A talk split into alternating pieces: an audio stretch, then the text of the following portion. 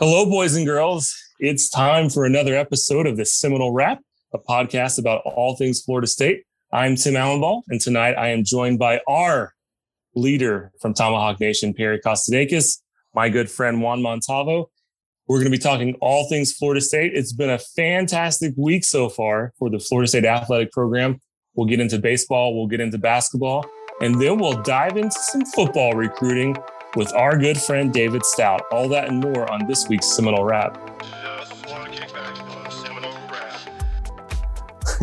All right, as I mentioned, to what? Uh, sorry, no. Obi waited until after you finished to start shaking his ears. so I was telling him, thank you for being quiet. Thank, thank you, thank you, Obi. All right, as I mentioned, we are joined by my friend, our leader, our hero, Perry Kostidakis. Perry, it's been a while since you and I chatted. How are you, buddy? Oh, good. I'm especially good because I'm back with my good friends, but especially because the Super Bowl is over. Like, I didn't even get to enjoy the fact that my miserable, god awful loser franchise finally got another Super Bowl because I was nonstop working the whole time. But now it's kind of setting in. Um, Tell me how you really feel here.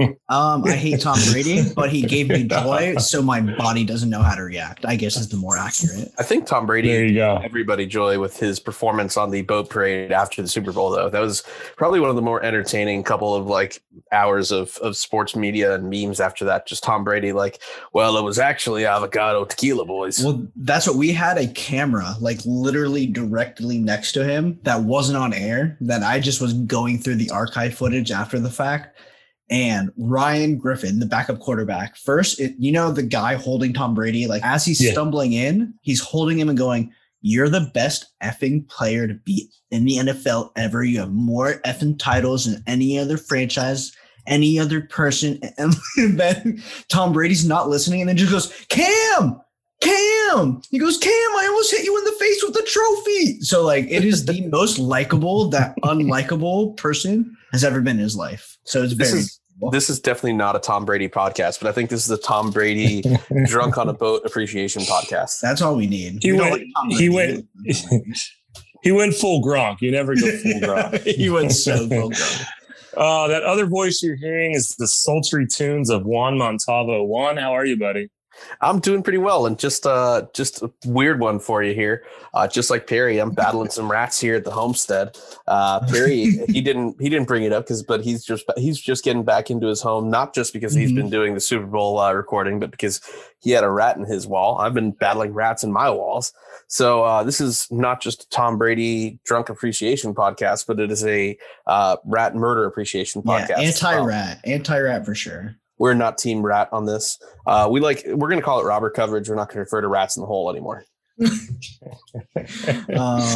Juan, I can always count on you to bring something weird to the podcast. That's why That's you're my here. job. Exactly. All right. Well, let's get into the good stuff, boys. It's been a fun week for Florida State. Uh, the baseball program kicked off.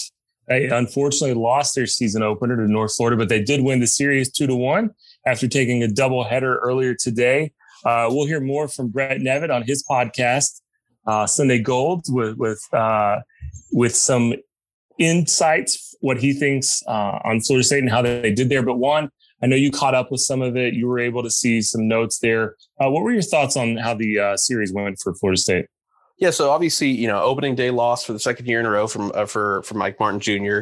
Uh, but that was, you know, Parker Messick was your opening day starter. He had a rough outing, uh, but when you when you hear Brett talk about it, and I'm sure he and Arya is, are going to talk about it on their podcast, but he's the sort of guy who will bounce right back from that. I mean, he's he's a stud. He's a talented guy, and you know, opening day blip. But they ended up winning the doubleheader today. We're recording Sunday night, and uh, they won both games. And tell you what, I mean, I think that's uh, early days, of course, but uh, I think there, there's a talented team there, and it's a weird year with baseball. Um, obviously, they got canceled a lot earlier than most of the other spring sports did. Uh, basketball was all the way in the ACC tournament. Uh, baseball was, you know, only a few games in, relatively speaking. But um, they bring it like pretty much everybody back, uh, but everyone else does too. So it's going to be a really weird year in terms of figuring out okay, this is a really good FSU team, but everyone's going to be a little bit better than they normally are because they have everyone back basically. So Florida State did a good job this weekend, and we'll see what that means going forward. And make sure you catch Arya and and and, and Brett on their Sunday Golds podcast. Yeah, you uh, you kind of touched on one thing I wanted to bring up with Parker struggling. Uh, the the starting rotation was something I was pretty excited about, but it's not uncommon for those those first few games of the year for for starters to really struggle as they're really getting their feet underneath them, really getting stretched out there. So, uh, and, and, it kind of seems like it's it's a Florida State thing to lose your opening game uh, over the last few years, or at least struggle in the op- in the opening series. I think we'll see Florida State bounce back. I'm excited to see like Carson Montgomery this year and some of the other players. Uh, like I said, we're not going to do it justice like Brett and them are going to do it. Uh, so check them out. But uh, it's good to get a series win.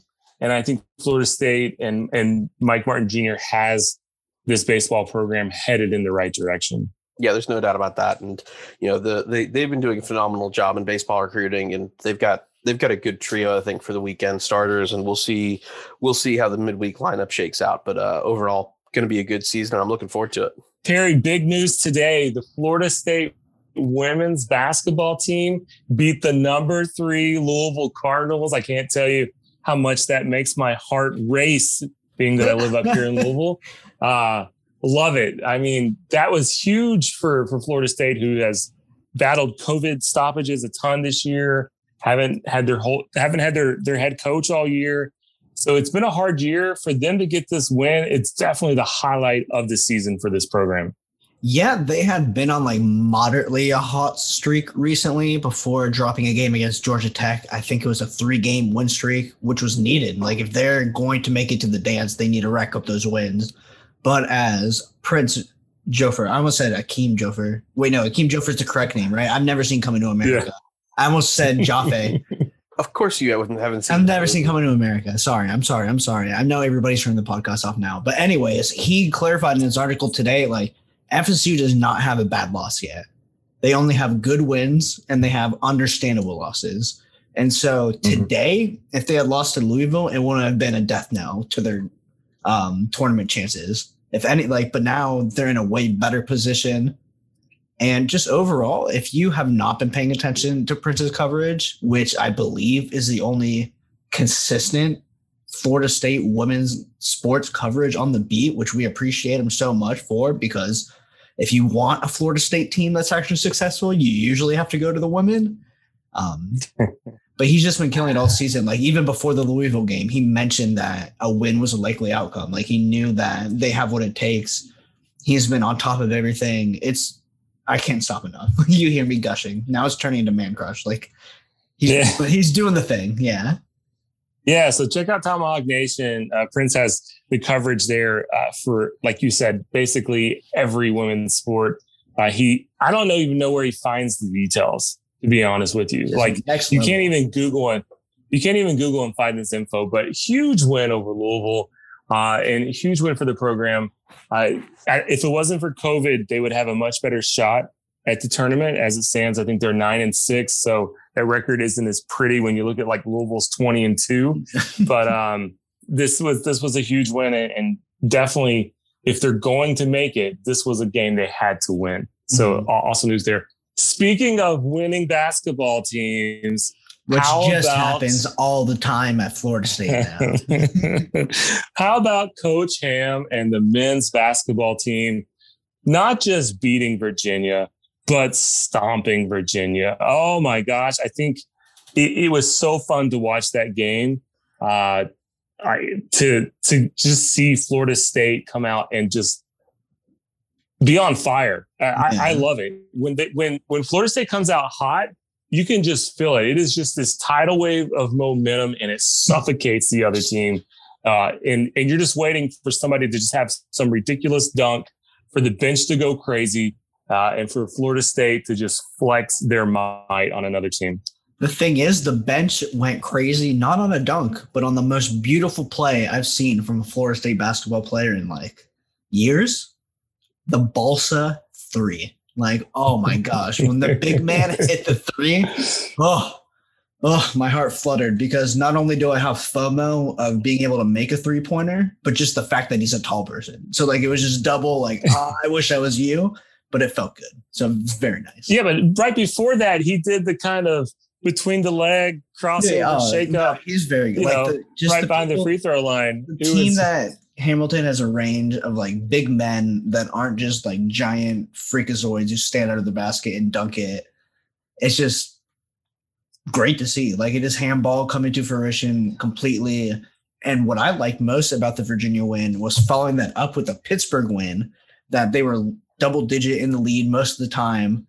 And then mm-hmm. Hamilton still emphasized after the fact, like, we are not doing what we need to do. Like, we are almost there. Like, we have such a better future ahead of us. And then shout out to Austin Cox. Let's pimp some Tomahawk Nation out some more because he's been on all these pressers. He's been after every game. He's on there talking to him. And they just emphasize we have more to do. Like they are used to the turmoil of the season. The fact that they had a home game on Thursday, and then within two hours, they had an away game in Pittsburgh, and they still rebounded and still managed like to come out with a successful win. And what was especially nice to see in that Pittsburgh game was that they were able to shut down Justin Champagnie. Well, I don't know if he's from France, so he might just be Justin Sparkling Cider. uh, oh, there we go. There's the reaction that I was looking for. Oh, man. But it is just like kind of a preparation for the tournament when you run into those teams that are pretty good, but they just have that one. Like this kid might actually be ACC Player of the Year. Like he is very, very talented, very, very good leader. I still believe in points and rebounds, and they managed to withstand that. So between beating a Virginia team that consistently like shuts you down and chokes the life out of you and makes you hate the sport of basketball to beating Pittsburgh with their talented player, it was very nice to see. The thing that stands out to me is it's not the same player each game being the star for Florida State. Mm-hmm. You know, like Saturday, MJ Walker really struggled. Yeah. Um, and so you had Gray and you had Barnes step up, and against Virginia, you you had Balsa having a huge game. Uh, you had Gray who had another big game, uh, but you had Anthony Polite who, who came who recently came back from injury, knocking down threes, and it's it's just it is a team like that is playing great when, when they're when, when they're winning games. It's not because one guy is just a stud. It's because somebody's going to come in, whether it's Calhoun or somebody like that. They just got an all around team that's so deep that if one person's struggling, somebody else is going to step up in their spot and, uh, and, and help carry the team. Yeah, I mean, in both of those games, you had you had four guys who were who had scored eleven points or better. I mean, they just they spread spread the ball around in terms of who's going to be scoring, and like you said, it's different from game to game, and makes them a tough out. I mean, you know, when when it comes tournament time. So, I mean, I think it's it's a team that could be a lot of fun again. Oh, it yeah. is a lot of fun. I mean, you and, you, you, saw them blow out Virginia. yeah, and uh, one final piece of good news before we go over to talk to our friend David Stout. Florida State was busy in the 2023 recruiting class this past week, picking up two commitments, both defensive ends. Uh, one, Gabe Harris up there in Georgia, 6'4, 235 ish, just uh, a violent, violent pass rusher part of a trio of players that are very interested in Florida State. Uh, so we could see some uh, additional defensive ends coming, uh, defensive end commits coming soon yeah. from that group. Very interested. Ital- italics and bold. Very interested. Like highlight all caps. I'm sure you guys get into it. Yeah. But I just had to pretend that I was smart real quick. Yeah, once Denzel Moore gets to visit campus like he wants to, I think we could see a commitment from him. And then Santavia Smith is the other one who he'll probably be the last if he commits as well.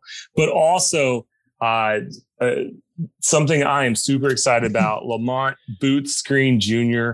also pulled the trigger. I love this player. Mm-hmm. I'm so excited about him being. I, I, know it's 2023. I know that's years away. I know so much can happen, but like this is as sure as commit as Florida State has had in a long time. He his dad has put him put him through torture already with some of the or some of the training exercises he has him do on Twitter. Uh, so coming on Florida State and picking up their their program should be a breeze for him. But he's an instant impact player. Both of those players are instant impact type guys, and the Florida State defensive end room is suddenly got a bright future ahead of it. I was about to say, like, the best thing about still being two years away from from Boots playing for FSU is we get two more years of Boots and his dad posting these videos of boots just being put through the ringer. Um, yeah, I think I, I don't know how many cars he's flipped so far, uh, but I think he's progressed from from like small cars to small SUVs. Uh, by the time he's a high school senior, he's going to be flipping like navigators. You're gonna be Hulk um, smashing at that point. Yeah, yeah. And so one of the cool parts is he's the legacy, obviously, and uh, Gabe Gabe Harris is from South Georgia. He's from Thomasville. Stankavius Smith, he's from Albany. So you got two South Georgia guys there as well as um, as well as Denzel Moore, who's not from you know Southwest Georgia, within an hour of Tallahassee, but another Georgia kid. So mm. it's always good to see FSU doing well in Georgia, especially in a big position like that. You know, defensive end, which is one of the you know when you when you're talking Georgia defensive ends, those are guys that usually you end up going against the big guys for. You know, so it's good to see them on those guys early and and getting talent early. So especially those places. So. Yeah, and we're going to talk about that here with David Stout next. We're going to talk about those recruitments, those commitments. We're going to talk about David's state of the recruiting articles up at Tomahawk Nation. And we're going to talk about how Mike Norvell and John Papuchis has flipped the defensive end room and the future there. I know I say his name crazy all the time. That's that's my uh, attempt to be Trey nice. Rowland. It's it's very it's very respectful in my opinion. Johnny Yeah, P. it's Johnny my P. it's it's my attempt to be Trey Rowland, which I'll never be. But uh David knocked it out of the park in this interview. I can't wait for you all to hear that. So uh, check out what Dave has to say and also check out his articles on Tomahawk Nation.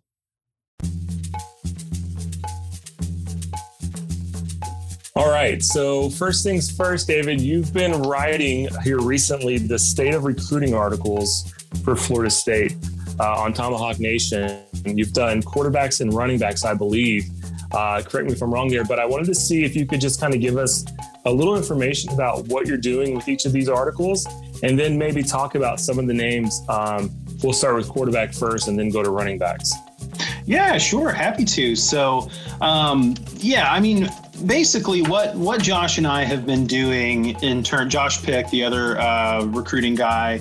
Um, basically, what we have been doing is we'll go through we'll take a look at who FSU has been interested in, and, and Josh is able to actually get in touch with a lot of these kids um, via social media. And so we'll go through and we'll kind of just look at kind of what the needs are for FSU, and then we'll try to go through and say, all right, which of these offers, you know, strike us as legitimate, committable offers. If the offers aren't committable, are these kids that FSU is going to keep warm for a while just to kind of see how the dominoes fall? Um, and then, you know, we go through because one of the things we really don't want to do is we don't want to put a bunch of, you know, huge names on there that we don't think that FSU has any chance with, at least not at this time, um, just to, you know, to get clicks or anything like that. So, kind of the way we do this is you think of it as kind of a snapshot in time. So, when we write the article, these are the kids that we know either are talking with FSU, have high interest in FSU or FSU has high interest in them. Um, and we kind of break it down that way. So the first thing we did was the the quarterbacks, and of course you've got you know uh, Nicco Marchiol who is who is committed, and um, he's you know he's the guy right now. But we are we're not comfortable saying that FSU is only going to take one quarterback in this class. So now that could be, you know, they could get a guy from the transfer portal, you know, based on what options come available and how the high school ranks shake out. Um, but we did put a few other names on there, um, guys like MJ Morris, who is a who's a really exciting dual threat quarterback from Atlanta. Um, we put AJ Duffy on there. Uh, AJ Duffy is a guy who just released his top four, um, and FSU is in that top four. And he right now, you know, he's originally from California, but he's playing at IMG right now. Um, and we know that he really likes the FSU staff a lot.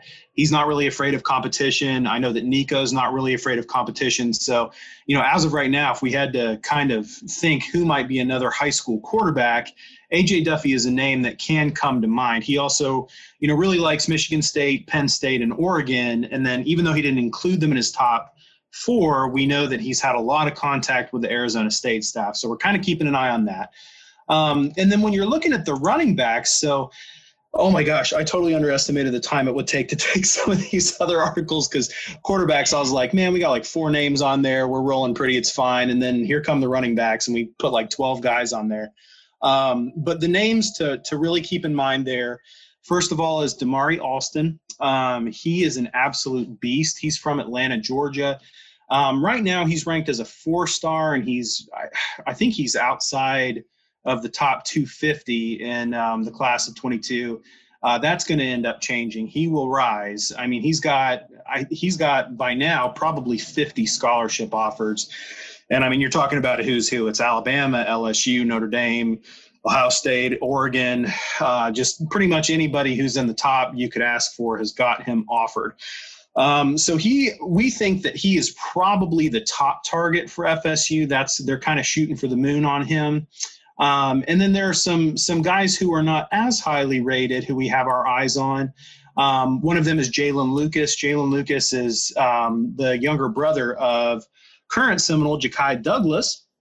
And Jalen is a, he's a little water bug. He's uh, five foot eight, 175 from Houma, uh, Louisiana but um, just fun, just exciting guy to watch. Uh, really good in the return game. Um, I think I put in there one of my favorite phrases to use when I'm when I'm uh, working with kids on the football field is uh, quicker than a hiccup, and he is definitely quicker than hiccup. I mean, it, he's just you blink and he's gone. So it's it's really cool, and I know that FSU and Virginia are the top two for him. Um, and you've got guys like Jalen Glover from Lakeland, um, and then Marlon Gunn Jr. You've got uh, recent offers who are Branson Robinson from Mississippi. Um, and then the other most recent offer is uh, Nicholas Singleton, who is up in Pennsylvania. But probably the most intriguing name on that list is the most recent offer. And uh, Josh texted me actually the night before the article was set to drop and was like, "Oh my gosh, we we offered um, this guy, and his name is Thomas uh, Castellanos, and he's from Waycross, Georgia. So right now he is he is unranked. Um, his first, I guess, big Power Five offer, if you want to call it big, is Kansas. Um, but then FSU offered him, and this is his first major offer and it's not going to be the last one. He plays four sports at a very high level. In addition to football, he plays basketball, soccer, track, um, and he plays quarterback right now, and he he passed for almost 3,000 yards and passed for 23 touchdowns, but then he rushed for another just under 1,000 yards and 24 touchdowns. Um, and so uh, Josh actually has it on good authority that FSU really likes him as a running back. Um, but he is a stud in the making. So this is going to be another case of Free Scouting University striking again. Um, I think if Georgia eventually offers, could be in trouble, but as of right now, you have to think that FSU sits really pretty for him. So it's going to be interesting to see how they play the skill positions because they're going to have a lot of options. Um, and we know the coaches have a very interesting way of recruiting. They've taken wide receiver recruits and plugged them in at running back, um, as Mike Norvell has done, you know, Florida State, at Memphis, and Arizona State before that. So it's going to be interesting to see how all this shakes out. So it's something that we're planning on updating these state of recruiting articles just at different periods of time. We'll end up taking guys off the list. We'll add some more guys on the list. Um, but it's going to kind of be a, a living, breathing thing. And what we love to see most of all is we love to see questions in the comments section. So if we didn't put a name on there that you think FSU should know, or if there's a guy that's you know highly rated and you're wondering why FSU's not in it for him, please ask away in the comments section. Josh and I try to do our best to be in there and answer questions for you guys. And you know, who knows? You may unearth somebody that that FSU can, you know, maybe we can pass along to to somebody in the program, and maybe you'll end up getting that kid an offer. So um, definitely something to keep in mind as you're reading those articles.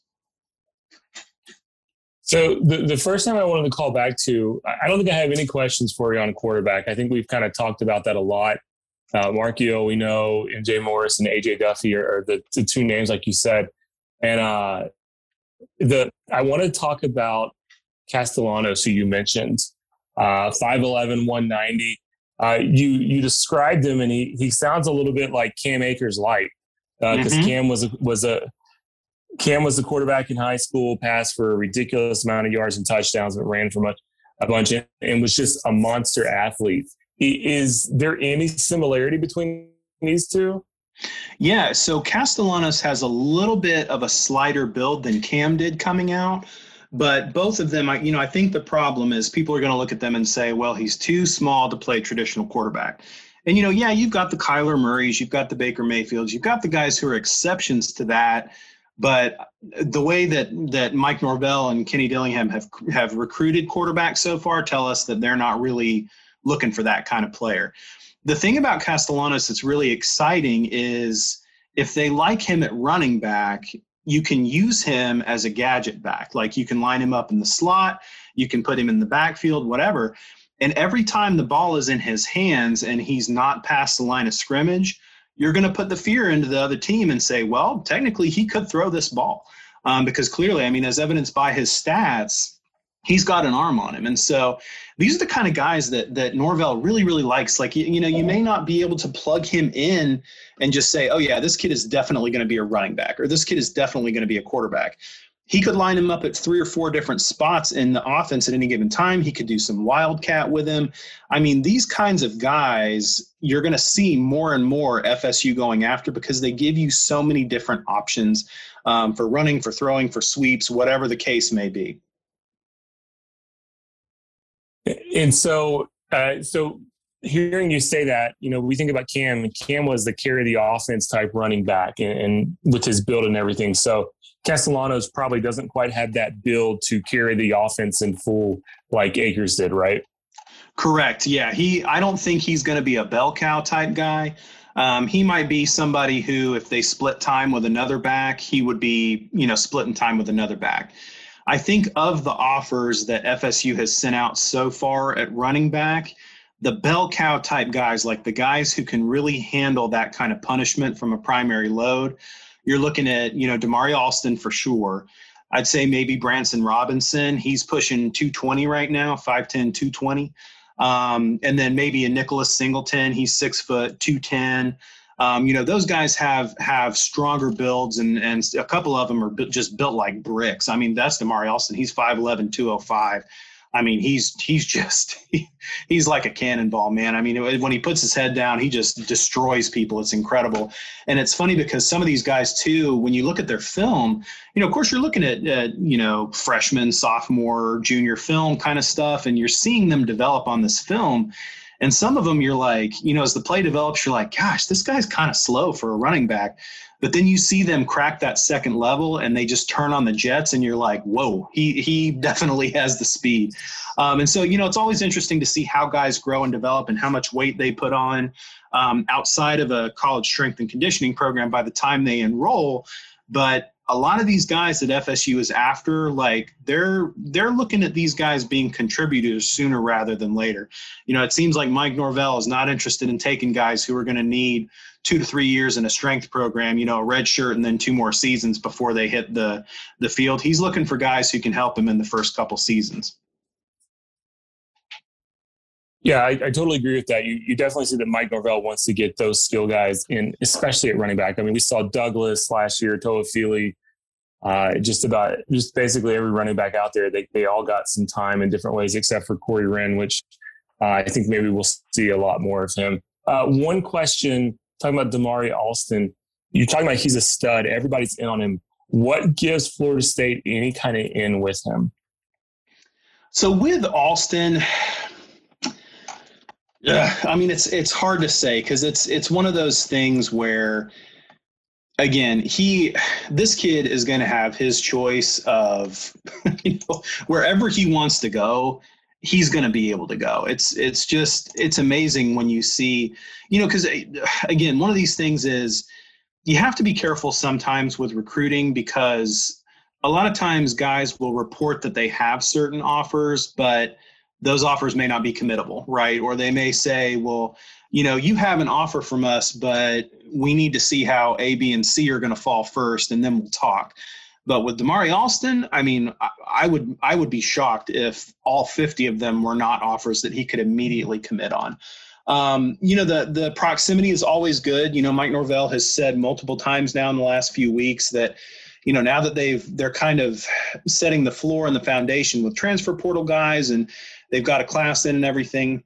He really wants to focus on the state of Florida and then the southern, you know, mid to southern part of Georgia. That's where he's really looking to live. And, you know, these guys have connections to Louisiana, Alabama, Tennessee, Texas. You know, Dillingham has the connection to Arizona. So you're going to see some recruits, you know, here and there that are offered from those places. But this is going to be kind of ground zero for FSU recruiting, which is what it should be, right? Like you think of FSU, the most successful teams, you think about a high number of guys from Georgia, you know, a good number of guys from South Florida, but primarily the roster is full of Florida boys.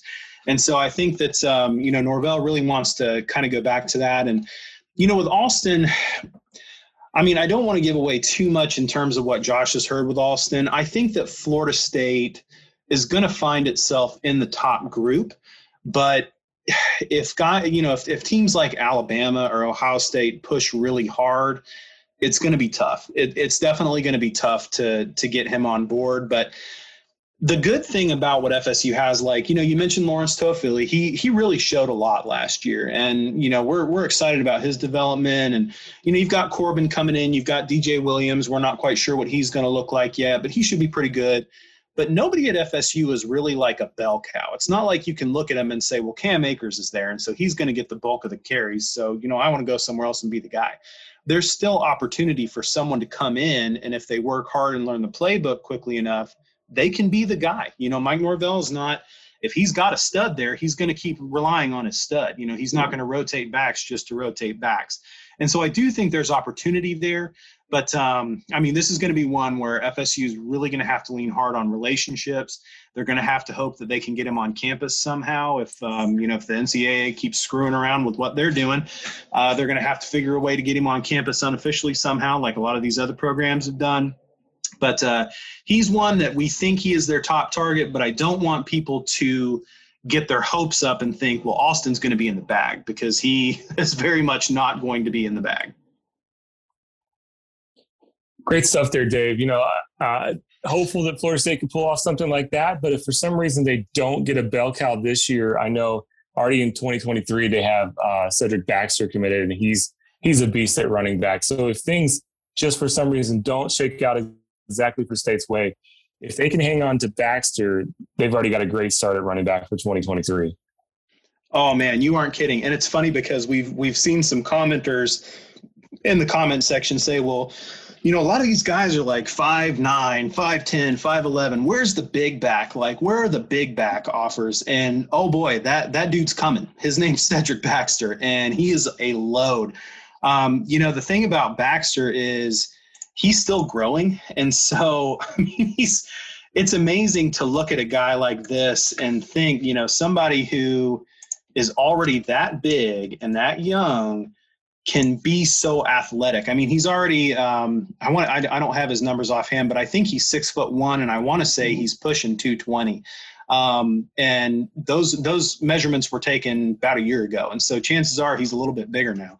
But um, he is just so athletic, and he's a guy that is going to give you a lot of options back there and somebody who is going to be awfully tough to bring down in open space. So, yeah, man, transitioning into the class of 2023, what a start we've got on that, huh? I mean, I know we're, t- we're excited about 2022, but 2023. So you have three commitments so far. You've got Cedric Baxter Jr., the running back from Orlando. He plays for Edgewater. And then you've just gotten two defensive ends who are really talented guys. The first of them being Gabe Harris from up in uh, Thomasville, Georgia, uh, defensive end. And then you've got, of course, the guy, uh, Boots Green Jr., who is just, I mean, I can't say enough about this kid, but, um, you know, he's, he's a stud too. So you've got legitimately for to to start in your 2023 class, you've got a legitimate five star and you've got two legitimate four stars, and you really can't start much better than that for FSU. I, I uh, you and I have been talking about Lamont Boots Green Jr. for over a year now, and uh, it, it, we we used to always joke about Julian Armella, Armella, and you being on the uh, Julian Armella train, and it, excited for that. I got to tell you, I am so excited about Lamont Green uh, Boots and what he's going to do at Florida State. I mean, that kid has potential to be an NFL stud, and, and uh, and he could probably come in at Florida State right now as, as a true junior in high school and make an impact on the college level. Oh, you aren't kidding, man. And I know that you and I have both said this. I, am sure Josh has said it too. Everybody who's listening out there, just Google uh, and YouTube, go on YouTube and just put in Lamont Green Jr. workout and you're going to see some of the workouts that his dad, Lamont Green Sr., puts him through. And for those who don't remember, Lamont Green Sr., uh, really good linebacker for FSU back in the dynasty days. He was a team captain in 1998, and uh, he played uh, Falcons, right, Tim? He played for the Falcons. I think so. Yeah, I think he played for the Atlanta Falcons and um, he he just creates these just ridiculous workouts who you know as a as a 35 year old man i look at these things and i'm like man 16 year old me would be like I, I, I might quit football before i do some of those workouts they are just insane but boots just crushes them one after the other he crushes these workouts and yeah, I'm, obsessed with this kid, man. I mean, you see him in the pictures. He's just this long, lanky dude, tall drink of water. He's got his rec specs on. I mean, he is just, he is a character. And what's incredible about him is he's already six foot four. He's over 200 pounds and he's going to keep growing. But what I love about Boots Jr., and I, you know, for the record, I still am on the Julian Armella hype train. I still think he's the most important recruit coming up in 2022. But when you're looking at 2023, you hit the nail on the head, man. I mean, this is a kid who can come in and will immediately be part of the rotation. May not be a starter right off the bat, but he's going to be in the rotation right off the bat.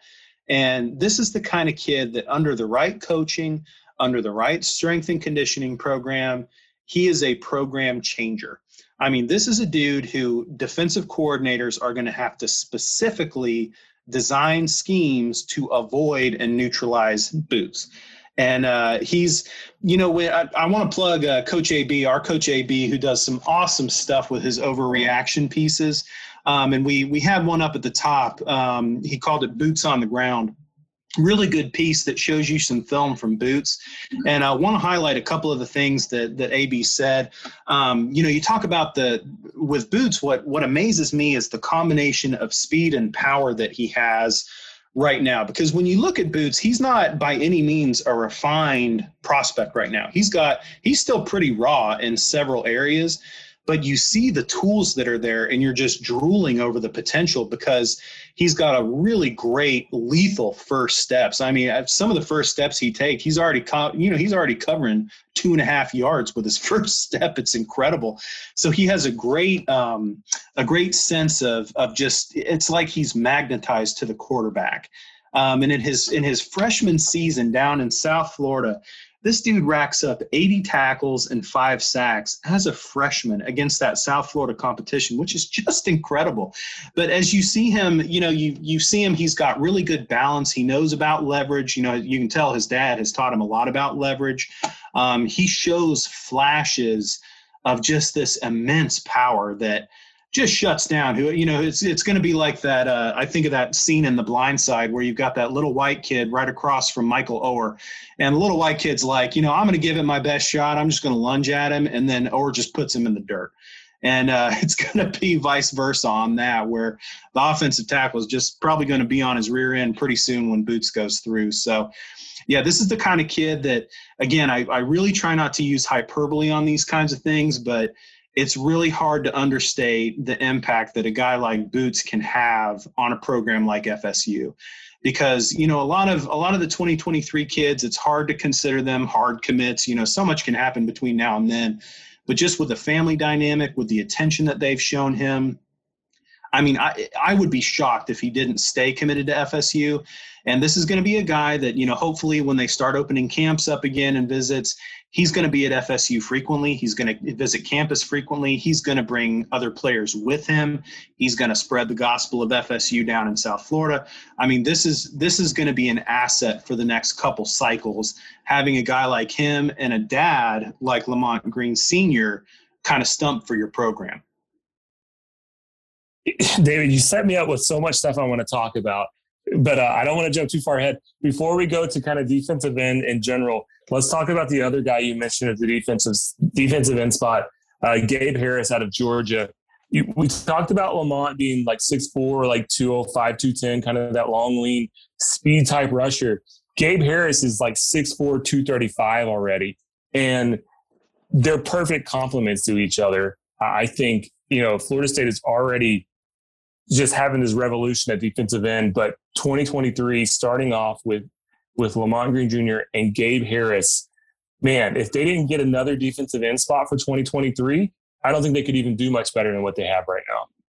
Yeah, you mentioned it. Gabe Harris is a tank. He's yeah, like you said, he's 6'4. Probably by this point, he's pushing 240. And it's not bad weight. It's good weight. And what I would want to say, people, you know, when you think about boots, you think of a guy who is like I said, he's like a missile guided, he's just a heat seeking missile that gets to the quarterback. When you think about Gabe Harris, think a little bit more of like a like a Chambry Jackson. Because the cool thing about Harris, when you watch his film, you can tell that he's this is a guy who can stay outside or he can slide inside. You know, he can if you need him at the three tech for a couple plays, he can give that to you because he is just strong as a bull.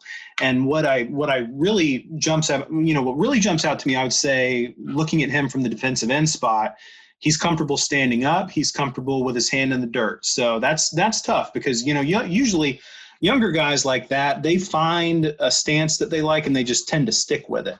But Harris shows you that he can do either of those two things because he's got some really good lower body strength.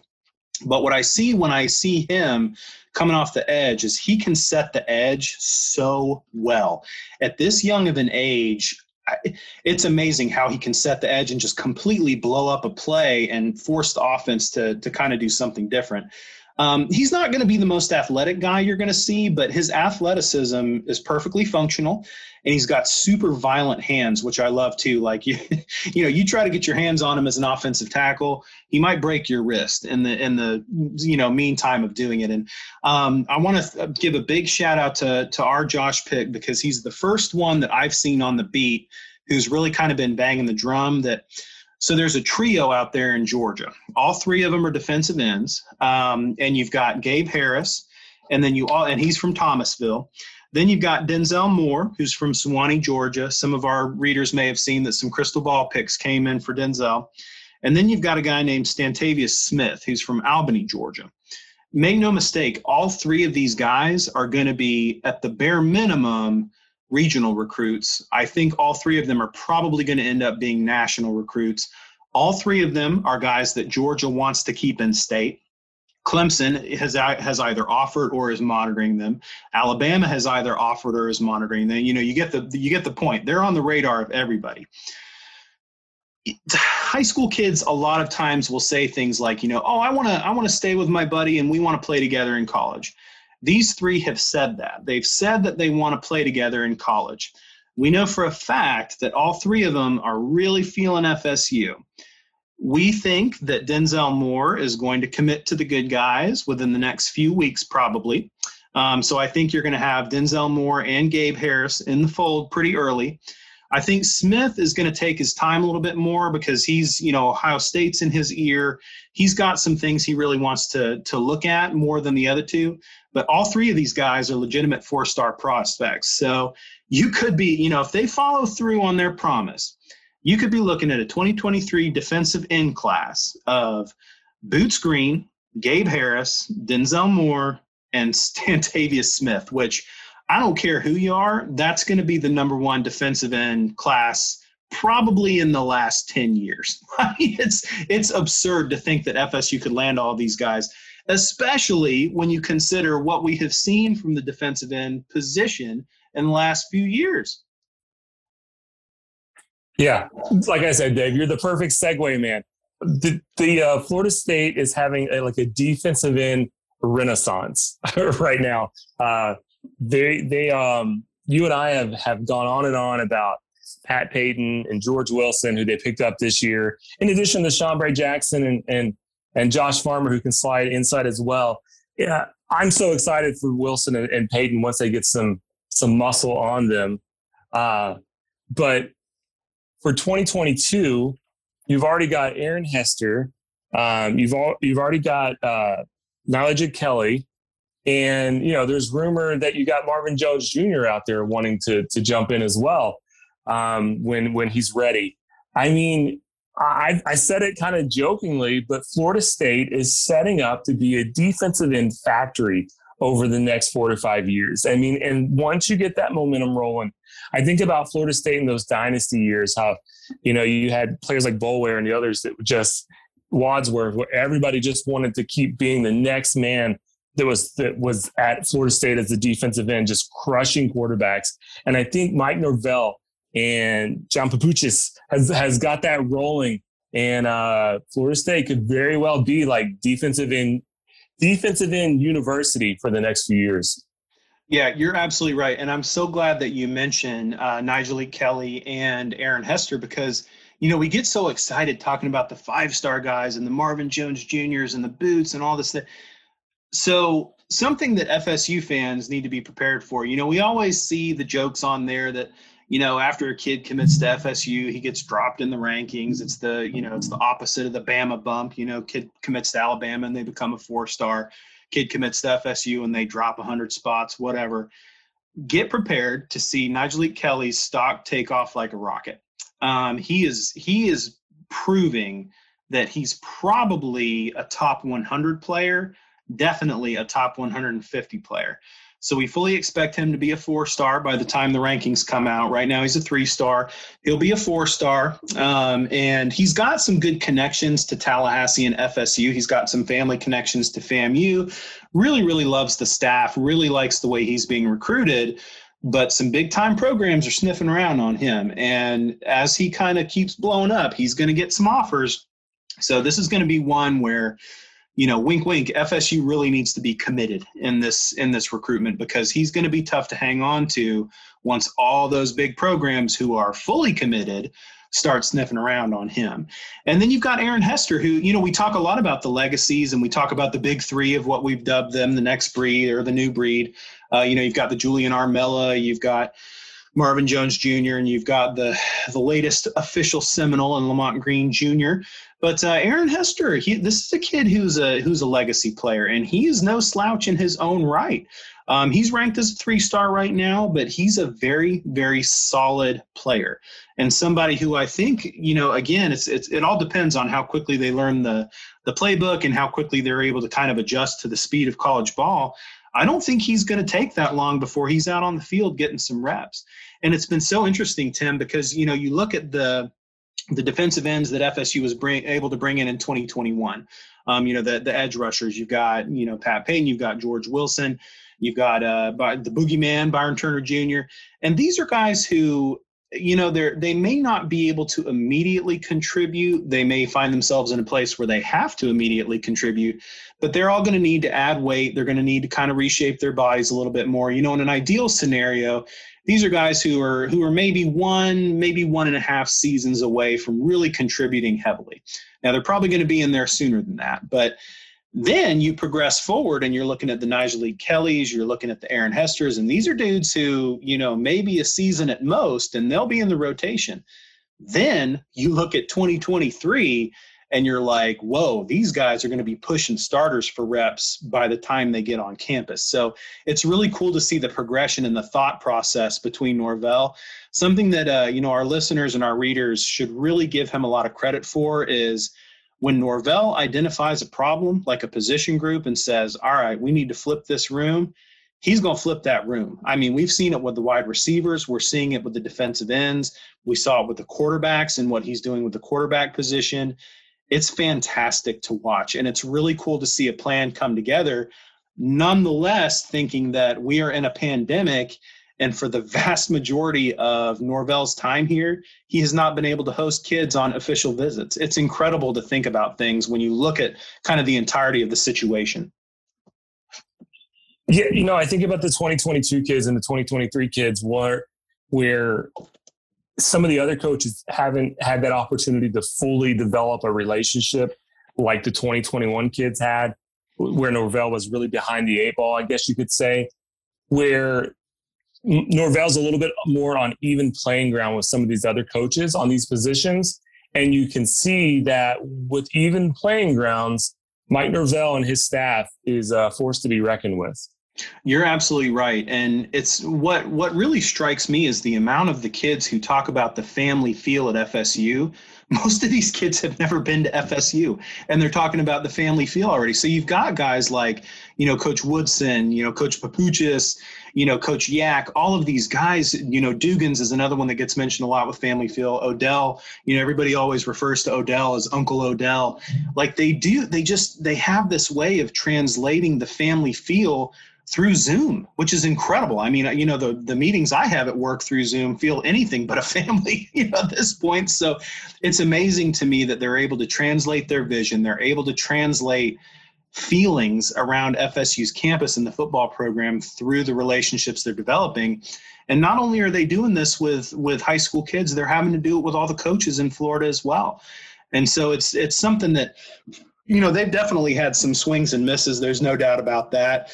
But at the same time i think with all of the cards that have been dealt their way you have to sit back and think man you know i wonder what would be happening if if none of this had ever happened or if things get back to normal. You have to wonder like whenever things get back to normal or you know close to normal and they're able to host kids on campus for official visits and they're able to do their junior days and, and camps and things like that what is it going to look like? If they're doing you know if they're having this kind of success through zoom only what are they going to do when they can get kids on campus? I think you're exactly right dave. You know and, and we could just be we could be sunshine pumpers and we could be kind of speaking in hyperbole and maybe we end up being wrong but at right now at least I, I feel i feel pretty confident about what this staff can do especially if norvell can hold this staff together which I think he's already in the process of, of making that happen. I think uh, this staff could be a lot of fun. And like you said, like George Wilson committed without ever making it to campus. You know, just different things like that. They are able to make these kids feel at home, feel like a family. You got parents that are trusting, parents that believe in, in these coaches. Um, and, and you got kids that are buying into the message. And, and that's, I think, the key with Norvell they can buy in. If he can sell his vision, uh, you'll you'll not only see the cultural change, you'll see a program change. Uh, just with the type of players that are coming in and coming out and going to the league, and I, I'm excited about what they're going to do here. Absolutely, you said that very well. I totally agree. Dave, I got like one minute left here. Real quick, what's your next state of the recruiting article? Uh, and just, I don't know, something exciting you think is going to go on with recruiting here? yeah. So, okay. So, next state of the recruiting, we're looking at wide receivers. Uh, we're going to keep splitting up wide. You know, typically, you know, in any other year, we would do wide receivers and tight ends together, and we'll probably end up doing wide receivers and tight ends in a you know position preview article together. But for recruiting, with Norvell being so adept at recruiting and using tight ends, we're going to split those two. And so, first up, we'll do wide receivers, which will be another beast of an article because there's a lot of kids that they're looking at, some pretty exciting names out there that FSU is making good progress with. And then after after that, we'll do the tight ends. Now, Tim, here here's where I'm wrestling with things. So, there's this guy named Travis Hunter. And right now, he's ranked as a uh, you know top ten recruit in the nation at cornerback. But Coach AB and I have been in that in that Slack chat, and we're saying this kid may need to play wide receiver because when you look at his highlights, no one can touch him on the camp circuit. I mean, it is he is he literally it's it's almost like Peter Warrick in a sense that anytime he gets the ball, he's a he's a threat to take it to the end zone. And I am like struggling. I'm like, do I include this dude in the wide receiver preview? Do I put him in both? I don't know. I guess you'll just have to stay tuned. But man, I'm telling you, he's he is making a believer out of me that he could be the first legitimate two-way player at FSU in a long time. David, uh, I can't wait to hear. That's an awesome tease there on your wide receiver article. Is Travis Hunter a wide receiver or is he a defensive back? I'm excited. That was an awesome tease. Thanks as always, David. I uh, can't wait to talk to you again.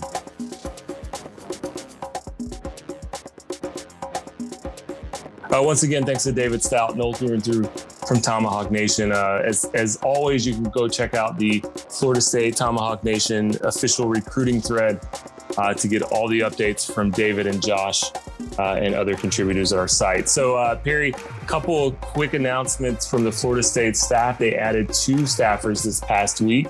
And if you want to touch on those real quick.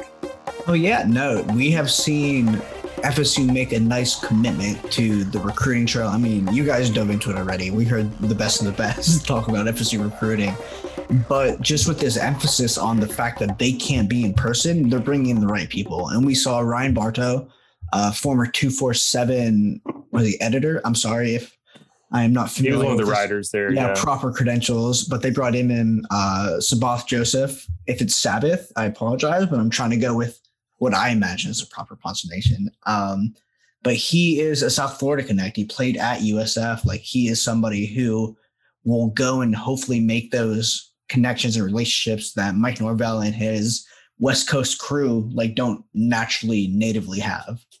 So it seems like it's been working so far. Um, AJ Duffy, I believe, was very excited, uh, the 2022 quarterback, about Bartow um, getting on staff with FSU. Like, it's just nice to see things in motion rather than just Yep. like the stagnation, especially in the current circumstances.